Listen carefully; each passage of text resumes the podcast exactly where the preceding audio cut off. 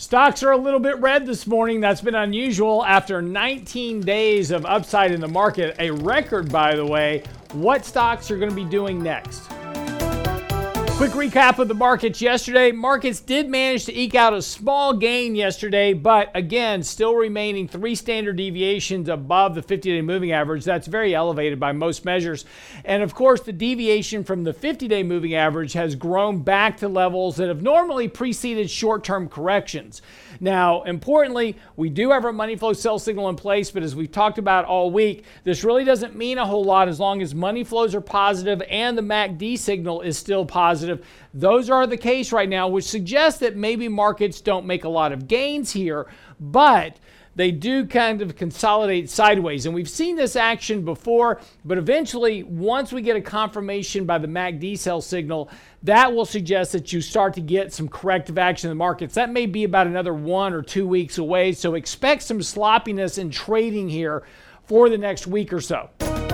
One of the things we're watching very closely here is the volatility index because despite the market rallying up to make new highs here, the volatility index has actually been rising as well. Now, Typically, this is a signal that we look for that equates to short-term corrections in markets when you have both volatility index and the S&P rising in tandem that typically precedes a short-term correction. In other words, we're about to see the point where the volatility index really begins to surge upward here as you start getting a correction in the markets. But again, this isn't an immediate trigger type sell signal that suggests raising cash immediately. Generally, this takes about a week or two for the signal to actually equate into itself. So again, combining the money flow signals with the MACDs as well as looking at the volatility index all suggests that we're very near some corrective action in the markets. Doesn't mean a major correction.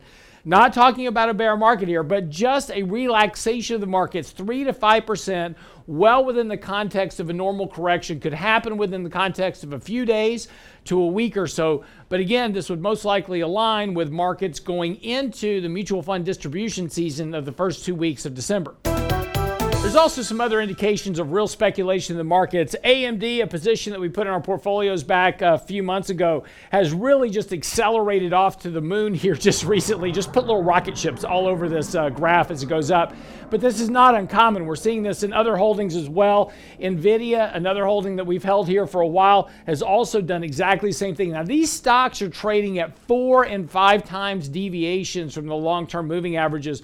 Simply not sustainable. We've seen these type type of actions before. And when you had this type of action, it led to a consolidation and eventually a correction in the price of the stock.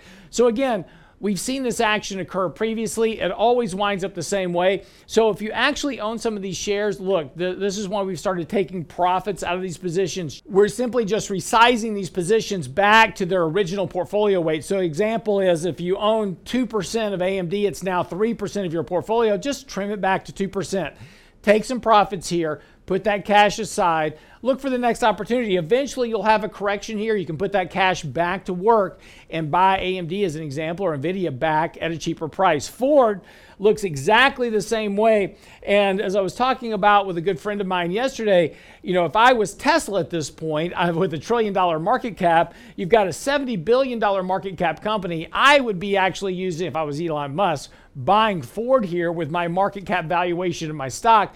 I could pay twice the value of the company at this point, get pick up manufacturing, production, labor force, all that I need to have mass production of scale, plus, you know, a whole bunch of new cars, um, that would make a lot of sense. Ford has been driving up here well over $20 a share here. Again, four and five standard deviations above long term means it is going to correct at some point. Look to take some profits there as well.